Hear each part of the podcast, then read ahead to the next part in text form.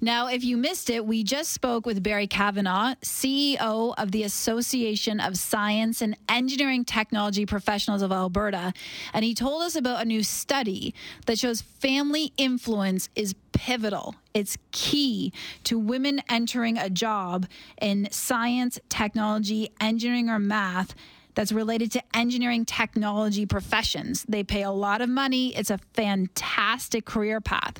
So now, now let's talk to Sharon Lefebvre, who's had a successful career as a geomatics engineering technologist thanks to being inspired by her father, Donald, who worked many, many, many years for Alberta Transportation in surveying, geological testing, and road building. In fact, he built many of the highways that you're actually probably driving on today. Thanks so much for joining us, Sharon. Tell us about your father. Um, when I was a child, um, my dad was always out of town working on surveying projects in the field at uh, various locations, and we usually only saw him on weekends. Eventually, he transferred to the office in Edmonton and was home every night.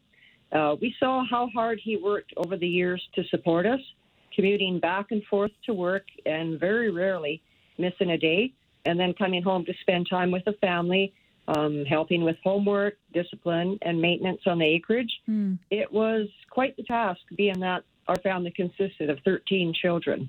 Really? You you have 12 siblings? Yes. So, how did your dad make it work? What was his specific job, and how do you think he balanced being so hardworking at his job and then coming home and also fulfilling his role as dad to thirteen? Um, he he based he worked with Alberta Transportation and uh, started off as surveying, eventually project manager. You know, moved forward from that. Um, pretty busy times, I can tell you that.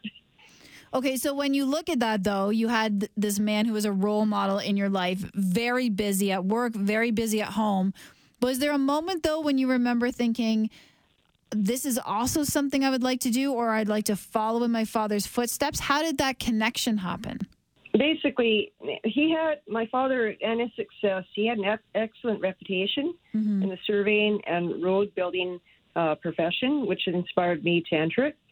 I received initial exposure to it when I worked for Alberta Transportation. Uh, he encouraged me to enroll in NAIT's surveying technology program, which I did. When you enrolled in NAIT, were there other women in your class? Was it a mix, or were you one of the only women in that program? Um, I enrolled in 1983, and it was a three-year co-op program at that time, and graduated in '86. And so, out of a class of 50, uh, in our for our year, we had three of us were women. Really? So you, Sharon, you were a trailblazer in this profession then? Um, well, I guess so. Yeah.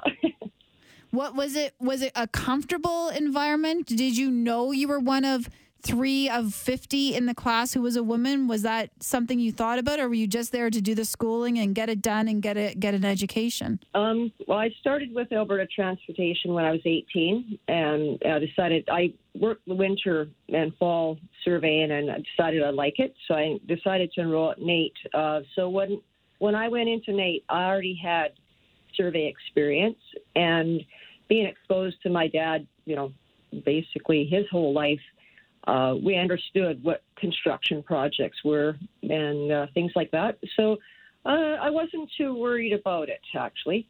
And last question for you, Sharon: Were you of your of the other twelve siblings you have? Did anyone else also go into this field and sort of do the same thing your father did, or was it just you out of your group of thirteen? Uh, I've got a younger brother who became a civil engineer, and then I had actually a lot of most of my family, almost the majority of us kids all worked for Alberta Transportation at some point or another.